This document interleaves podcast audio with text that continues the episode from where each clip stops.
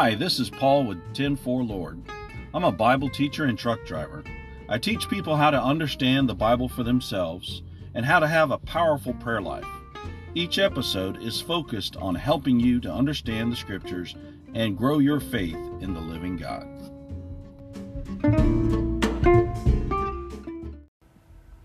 Here's the million dollar question Will you go to heaven when you die?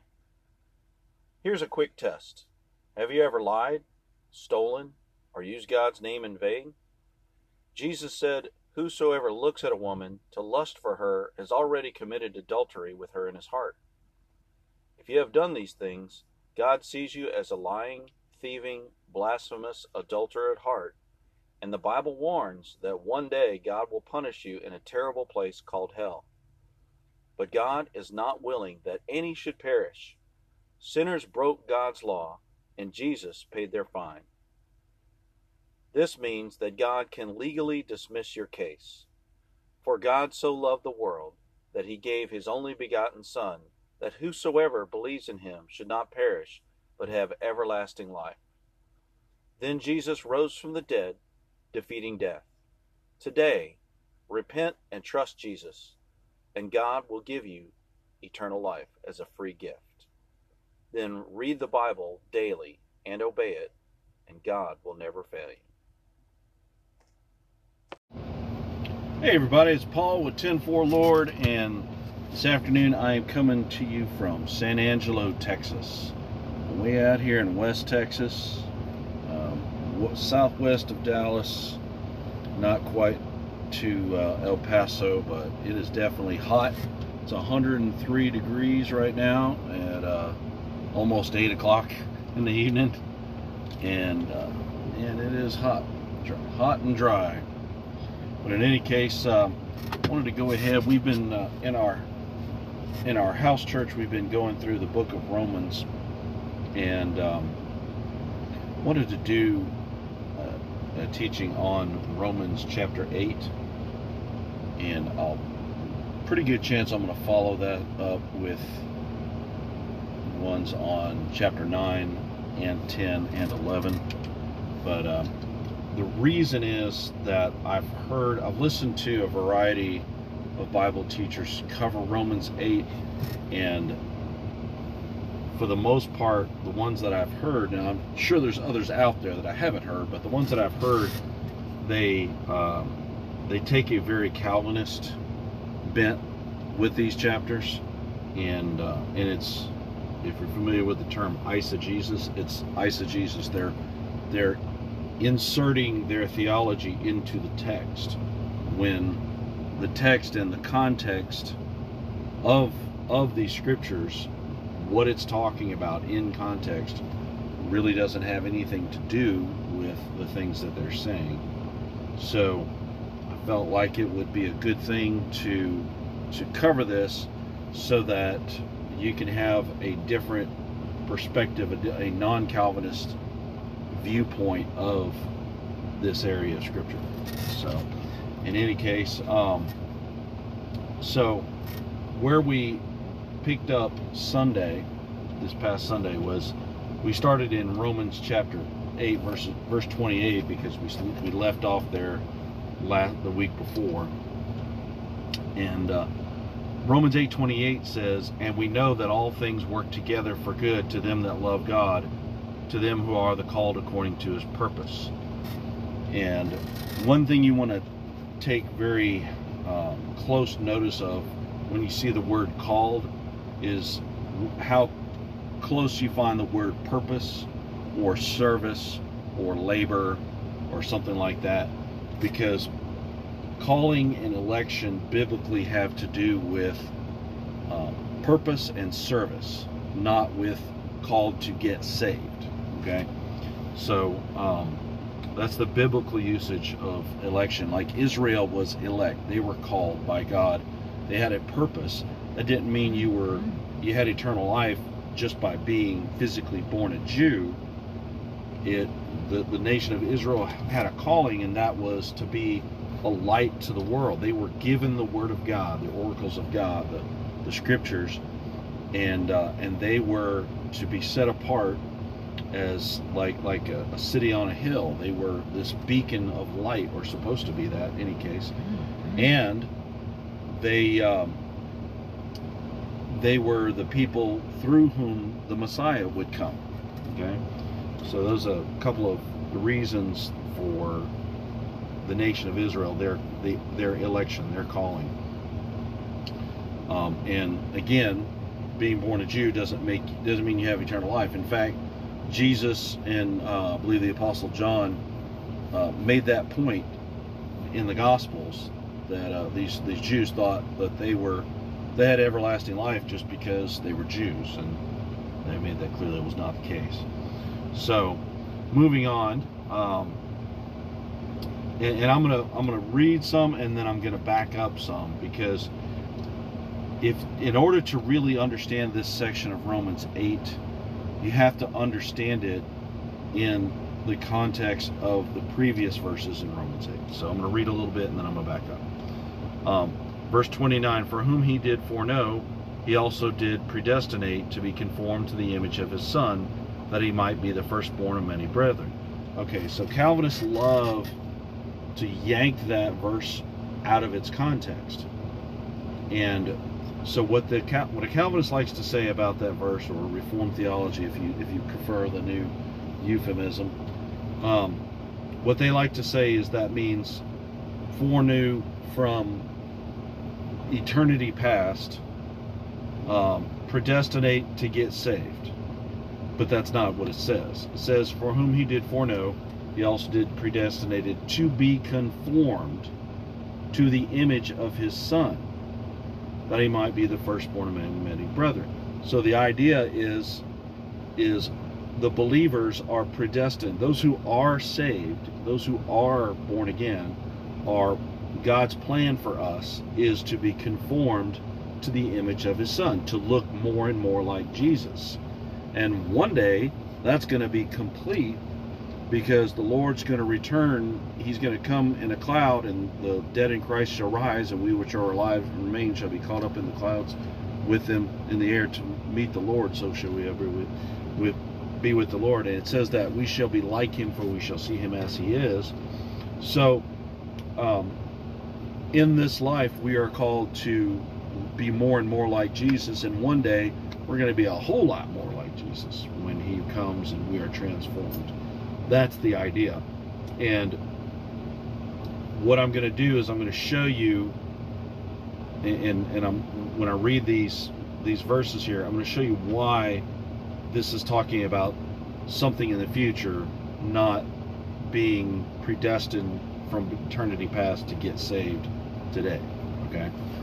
Um, so, moreover, he whom he did predestinate, them he also called, and whom he also whom he called, them he justified, and whom he justified, them he also glorified.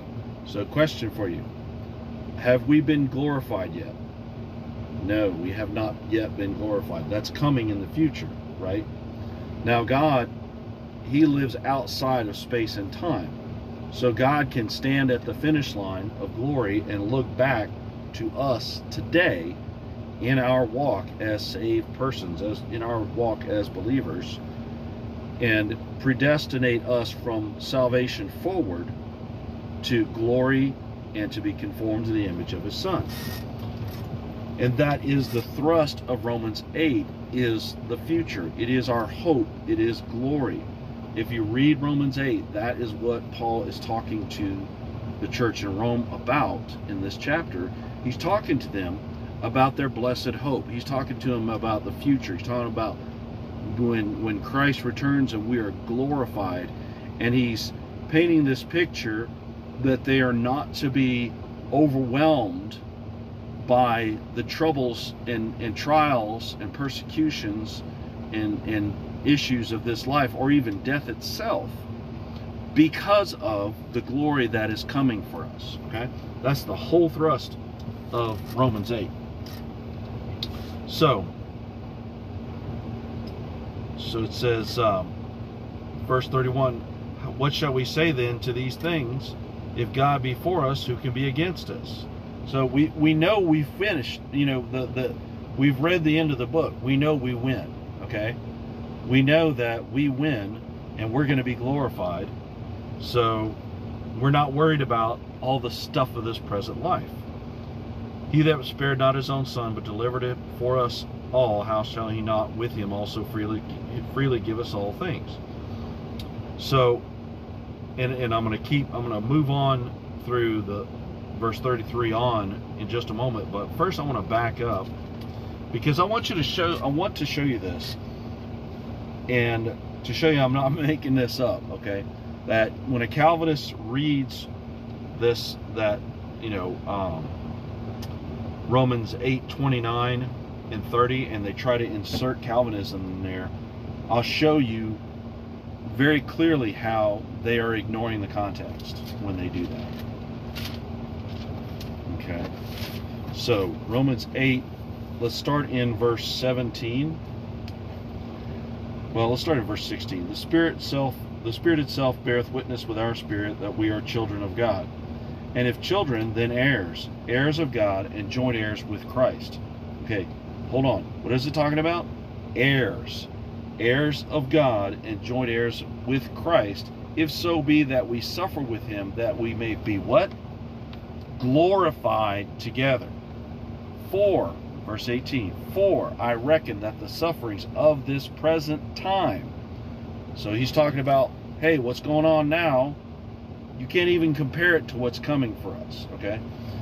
The sufferings of this present time are not worthy to be compared with the glory which shall be revealed in us, okay? So, talking about future, talking about glory. Uh, verse 19, for the earnest expectation of the creature waited for the manifestation of the, son, of the sons of God.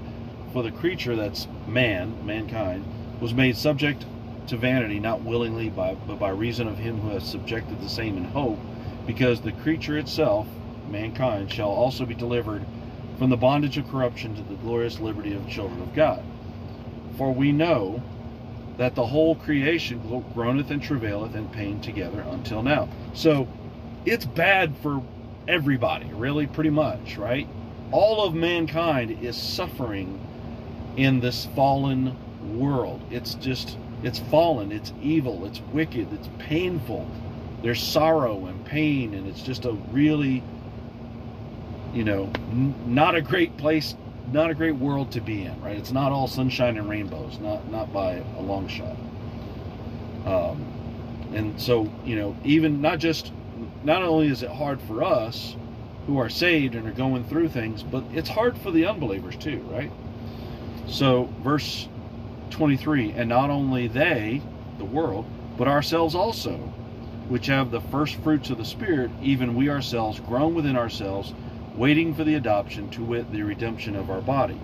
So the adoption the the full fulfillment of the adoption is when Christ returns we are raised to him in glory we're transformed. That is when the full fulfillment of the adoption happens. Now, right now we have the spirit of adoption, but the spirit of adoption is not the adoption. It is not the full, conclusive fulfillment of the adoption, right? It's like the down payment. You know, the, it's a the Bible refers to it as a token of our salvation, right? It's it's it's our our seal. You know, the, the Bible says in in uh, in Ephesians that we were sealed with the Holy Spirit of promise. Promise of what? promise of coming glory, right? So, yeah, it says where wherewith we are sealed unto the day of redemption, right? The day of redemption, the, the, the adoption, that's the when our bodies, it says in verse 23, the redemption of our body. So our body is going to be transformed. It's going to be, we're going to get new bodies that don't get sick, that don't have pain, that don't die, that don't sin. That you know we're going to get bodies that no longer have the the law of sin and death written in them that was inherited from Adam. We're going to get new glorified bodies, and it's going to be awesome. That's what we're looking towards. So again, the thrust of Romans 8, the majority of what Romans 8 is about, certainly the latter half of it, it's talking about the hope of our future glory, of, of the, the, the adoption of our body, our transformation. It's Believers now looking forward. It's not God in eternity past deciding, okay, I'm going to save this and this one, this one, and this one, and the vast majority of people I'm going to throw in hell forever without ever letting them have a chance of believing the gospel. That's so opposite of the gospel of Jesus Christ. The Bible is clear that God would have all men to be saved and come to the knowledge of the truth. Scripture says that God is not willing that any should perish, but that all should come to repentance. God wants everyone saved, okay? Now, is everyone going to be saved? No. Why? Because God does not force salvation on anyone. Okay? That that the Bible says whosoever will, right? Whosoever Jesus it says in John 3:16, for God so loved the world that he gave his only begotten son that whosoever believe in him shall not perish but have everlasting life. So you have a choice, right? Over and over again the Bible says choose, choose, choose and and God even encourages you choose life, right? Um you know, the Bible says that God has no pleasure in the destruction of the wicked, but rather that he should repent. God wants people to repent. But God has given man the ability to choose so that if you're with God, it's because you want to be with God, not because he made you be believe and made you be with him like a robot. If God wanted robots, he would have made robots. But he made us and gave us the gospel gave us a choice between life or death and encouraged us to choose life.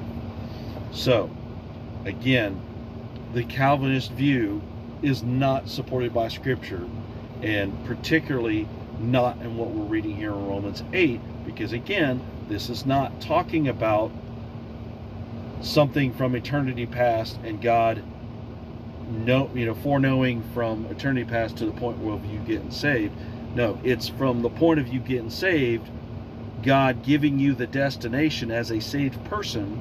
He, he set your spiritual GPS setting for glory, right? That's the address you're headed to as a believer is glory. That's where we are headed to as believers is glory, is is deliverance from these bodies of, of sin and death to glorified bodies that are immortal and that have no sin in them, right? Okay. So let's move on to, let's see, verse 24. For we are saved by hope. Again, he's talking about the hope. And hope, what hope is, it's believing God for what he has promised in the future.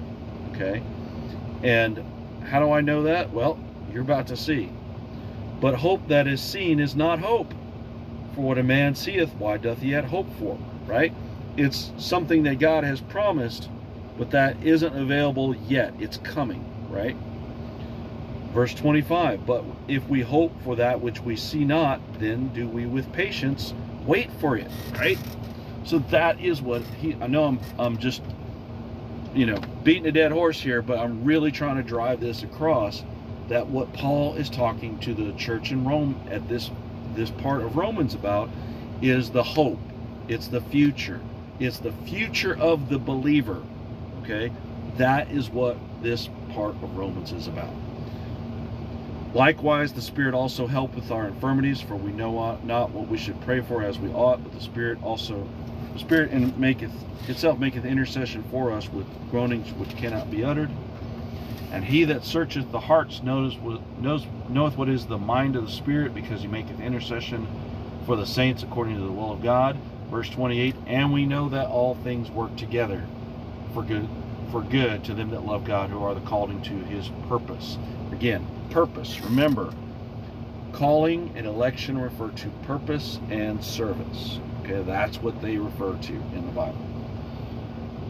And no, I, I love that it says we know that all things work together for good because it's it. What is the context? He's talking about all this groaning and all this pain in the world and everything, but it says that even the bad things, right?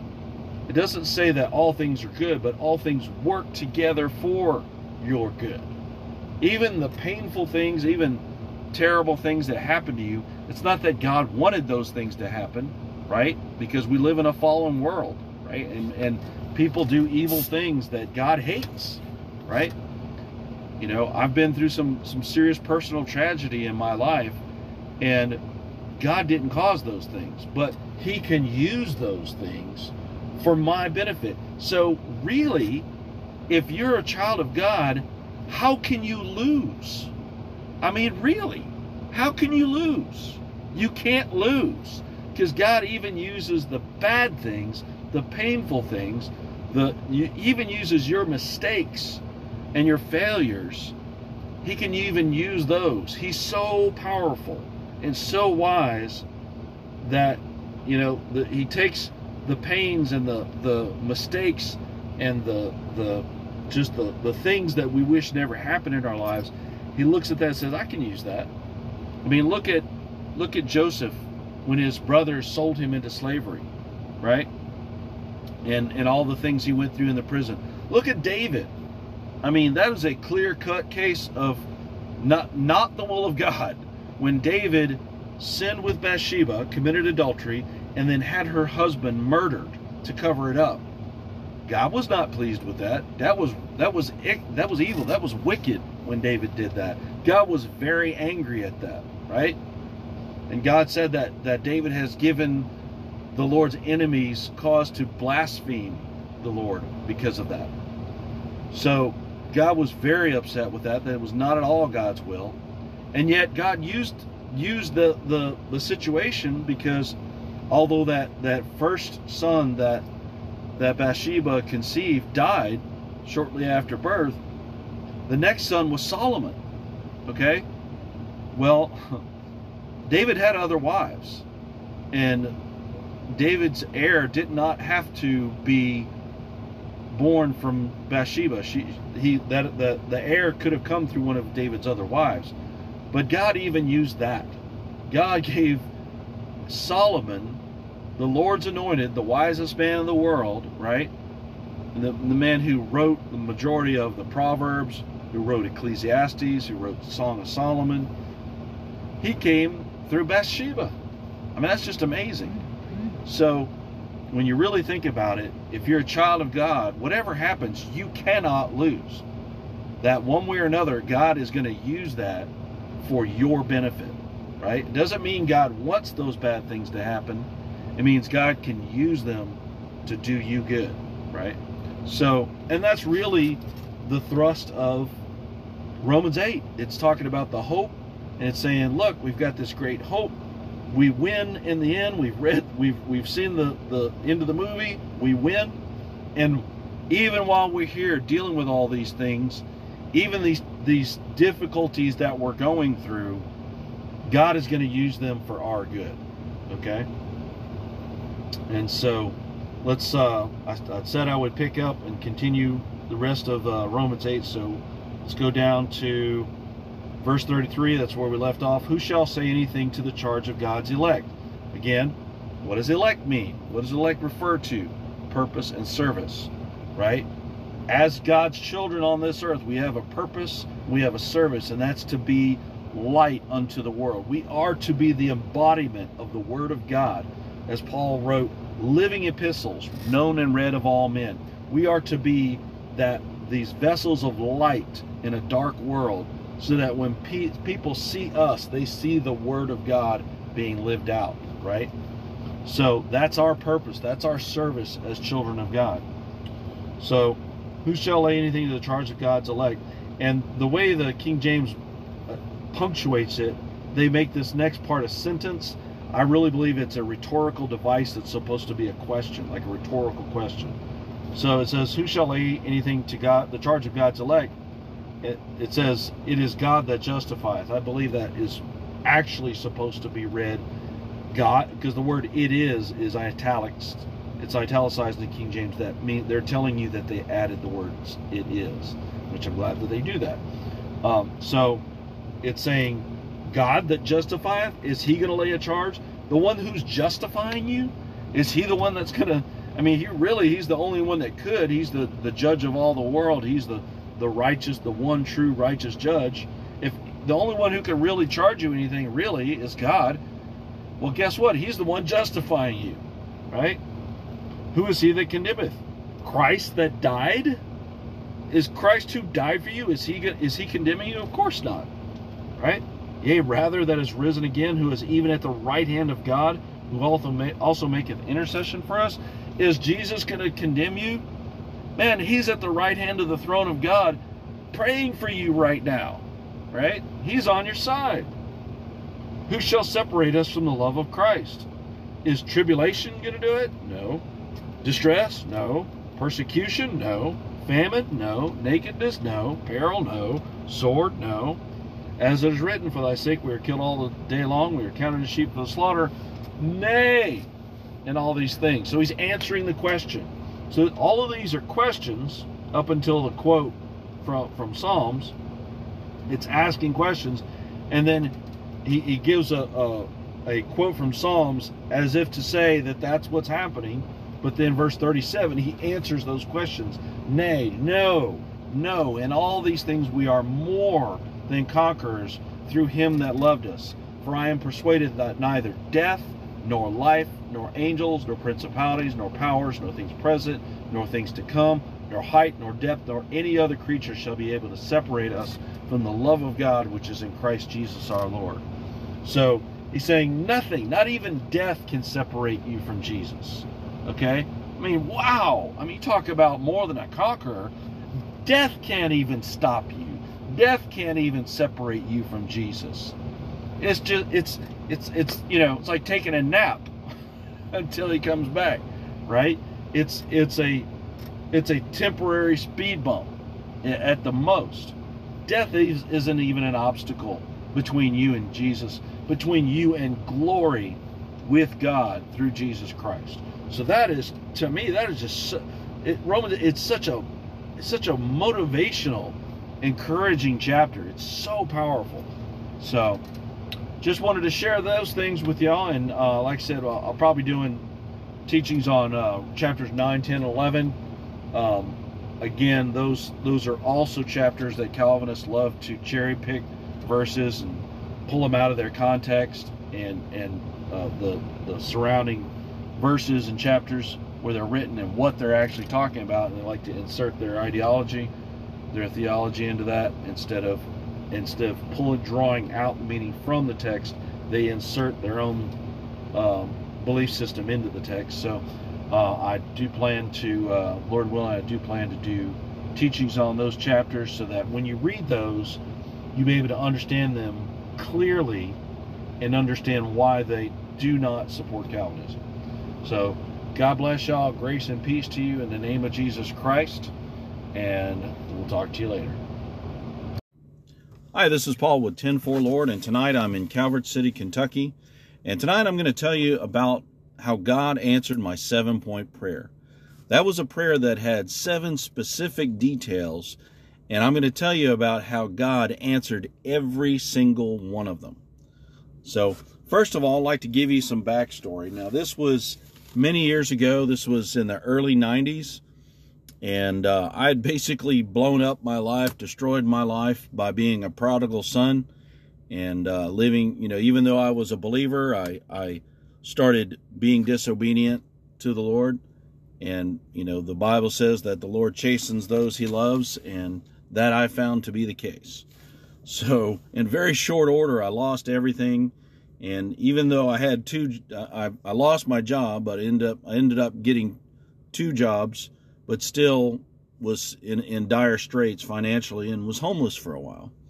So I lived in a storage unit, I lived in a tent, I lived in my car, and you know I'd been in the in the service in the infantry, and so I was used to roughing it, I guess you'd say. But after a while, the heat and the mosquitoes of South Louisiana kind of got to me. So I finally decided to go ahead and pray. You know, it's like when the when the prodigal son came to himself and realized, hey, he, remembered his father, right? Remember how good his father is. Um, so I decided to pray. And thank God that he had put someone in my life before that time in my life, before those, those events that had taught me how to pray effectually. And so what I prayed for was not, you know, it, it may sound kind of crazy to be this specific, but it's just just exactly what I needed for my situation.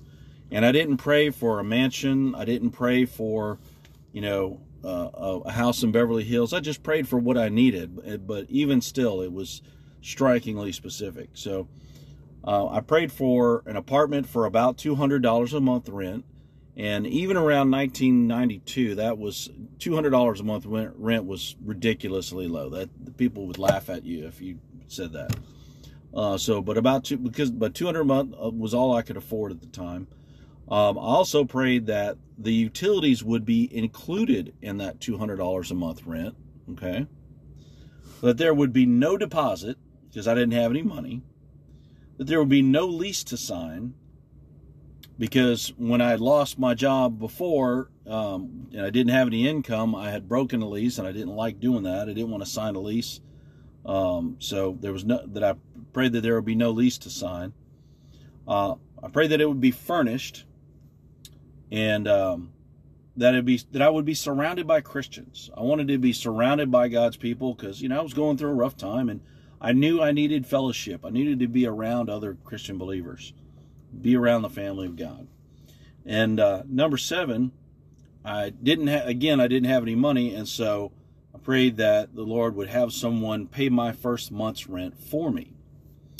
Well, after I prayed the and and you know I know that sounds kind of crazy to to be that specific, but that's exactly what I needed.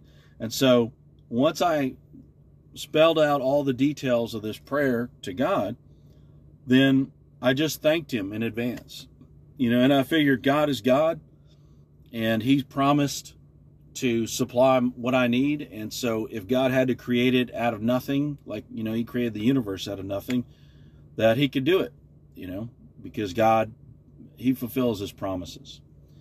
And so I thanked Him for in advance, and that's an important key to keep in mind. Thanked Him for in advance. I said, Father, I thank you that your answer is is coming, that it's on the way.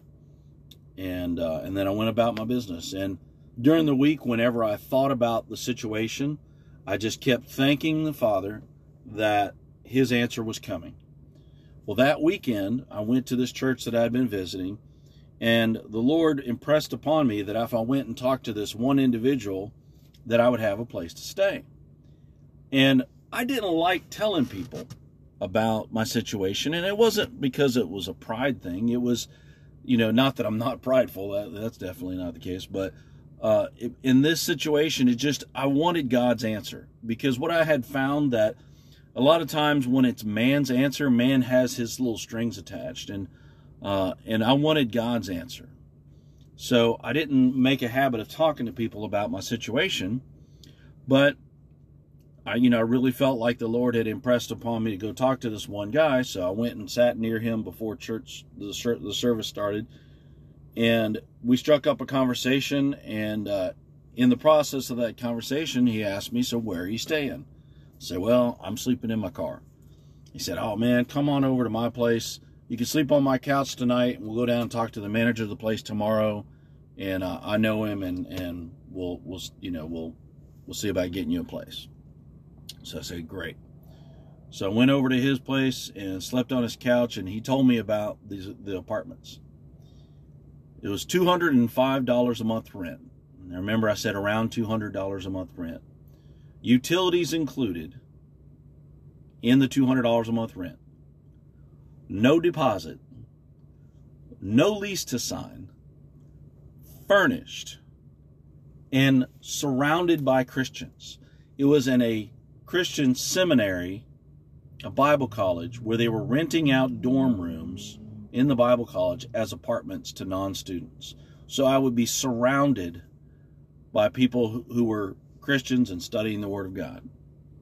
And number seven, the, the guy that I had met in church, his name was Art, and he had gotten saved in prison, and he had this godly gruffness about him. He, he, I remember he said, You know, I figured the Lord, he had my back in prison, I got his back. You know, so I love that about Art. And he said, You know what, man? I'm a month ahead on my rent. I'm going to pay your first month's rent for you. And I was floored. And again, I hadn't told him my prayer. God answered every single detail of that prayer, y'all. I just went out in the hallway and just cried my eyes out because I mean, look at what God did for me. You know? I mean, talk about the the prodigal son and the forgiving father.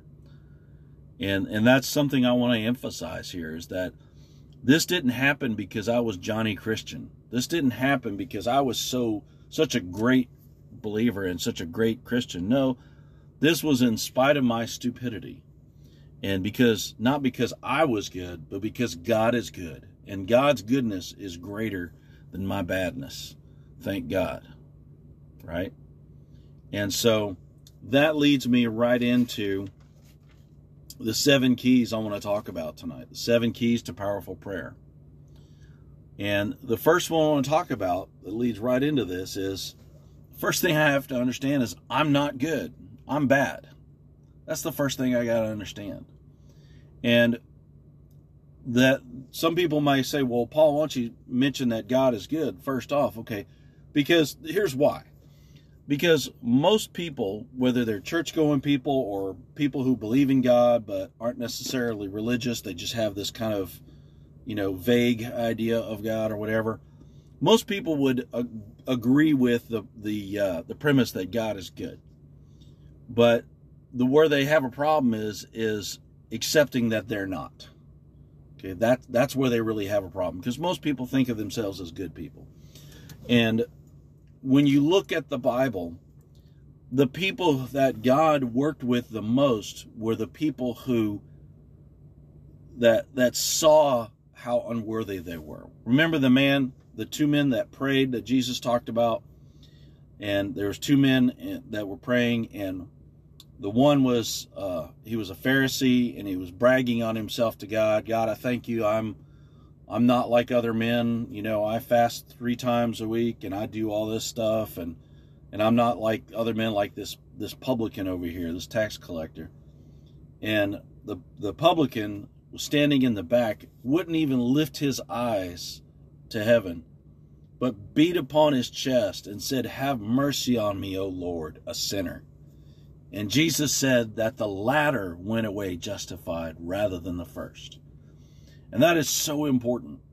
It's so important. We have to understand when you approach God, you got to know you're not good. You're bad, okay? We, we, we live in this flesh. And anything that's good in me is only because of God's mercy and God's grace. And it's nothing of myself. Paul, the apostle Paul said that I am the least of all the all the of all Christians. He said I'm the least of all saints. He said he's the least of the apostles. He said I'm the chief of sinners. Right? The apostle Paul said I'm nothing. Okay? And so that's what you got to understand when you approach God is you don't deserve anything from God. There, there's, there's, God doesn't owe you anything. He doesn't owe me anything. The only thing we deserve is His justice and His judgment. That's what we deserve. We deserve, we deserve death and hell. That's what we deserve. Okay, so don't approach God with this haughty. I'm so, I'm so together. I, have got so much faith, and I'm such a good person. You, the first thing you got to do is humble yourself before God and say, God, I'm a mess. Uh, you know, I blow it more times than I even realize. Have mercy on me, O Lord. See, I understood that, and and and God still shows me that on a regular basis. That I'm nothing without God, and I have nothing, and I can do nothing without God. And I don't get anything from God because I deserve it. Everything I get from God is because He is good. So that's point number two. God is good. Okay? God is good. Number three, God's goodness is greater than my badness. When you look at the prodigal son and you see everything he did and, and how he wait, he took, he insulted his father by asking for his, his inheritance while the father was still alive, which in that culture, it's basic, it's almost like saying you wish your father was dead. It was a huge slap in the face to his father. And he went out and he partied and he wasted his money and he found himself hungry and starving and and desolate. And when he came, when he re- realized, what am I doing? And he went back to his father humble. He didn't even expect to be to be treated like a son. He was ready to be a servant. But look at how great the father's response was. He ran to him and embraced him. You know what that kid smelled like? He smelled like pigs. That he'd been working with pigs. You know how you ever smell pigs like in on a farm? They don't smell good. He embraced his son. He kissed his neck, his filthy, nasty, pig smelling neck. He kissed his neck and he embraced him. And before his son could even finish, get out the words, Father, I am, I have sinned against God and before you and no longer to be called your son, before he could even get to the part about being a servant, The father said to his servants, Let's make a feast. Bring the best robe and put a ring on his hand and sandals on his feet. For my son was dead and is alive again. God's goodness is so much greater than our badness. And the more we just let Him win with His goodness, the more we'll stop stop fighting against him. So that's number 3. God's grace, God's goodness is greater than uh, than my badness. Number 4. If you have a specific need, pray a specific prayer. God is not afraid of your requests. He's God. Okay? If it's a legitimate need and it doesn't exist, God can make it out of nothing. He's done that already, okay? Nothing is hard for God. so if you have a specific need, then pray a specific prayer. There's some things I don't care about the specifics on, okay? There's some things like when I, it may sound strange, but when I prayed for a wife, I didn't pray any specifics. I'm just like, Lord, I trust you. You know, uh, you'll send the right woman for me. Because I, I wasn't concerned about what her hair color was or what color her eyes were or anything like that. I wanted the right woman that God knew was right for me with with those inner qualities that God knew that I needed to have in my life. And I knew that he loves me enough that he knows what's best for me and uh, and what's going to make me happy and so I just left the details up, up up to him, okay? And he sent me a wonderful wife. That's exactly the woman that I needed to have as my wife and her name is Melissa. And but you know, if there's something that that hey, there's some some there are some details involved here, then pray a detailed prayer. God's not afraid of it, okay? It's not a problem for him. Number 5. God promises to supply your need, not your greed. Okay? And that's where the, the so-called prosperity gospel people go go off. That's where they go astray.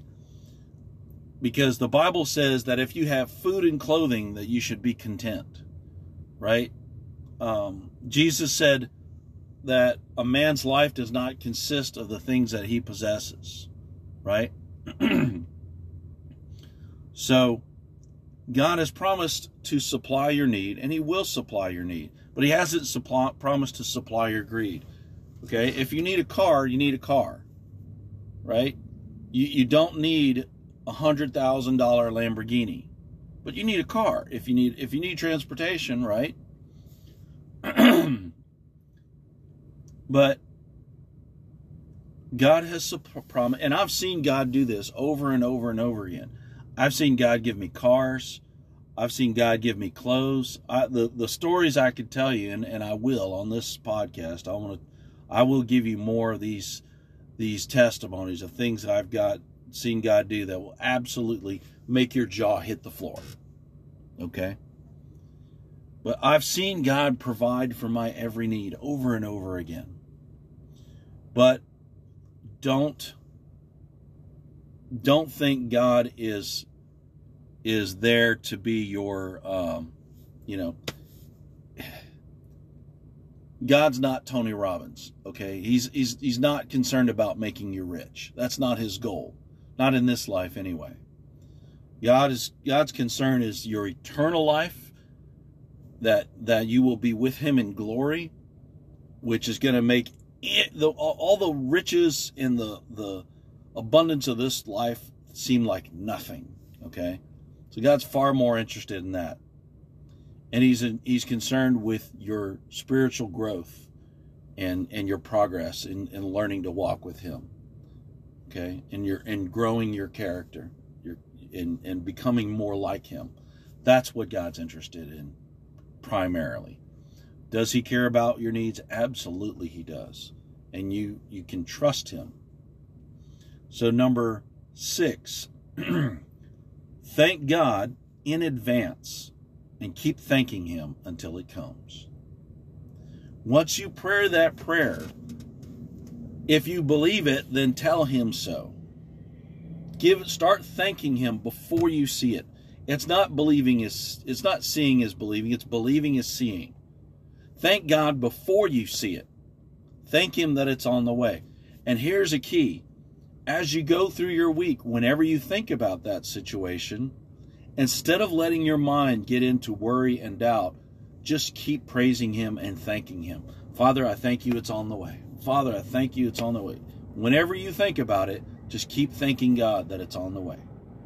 And then when it comes, so important, point number seven, remember to give God the glory and tell others what He's done. What a shame it would be if you didn't pay that forward. What a shame it would be if God did all that for you and you never told anybody about it, right?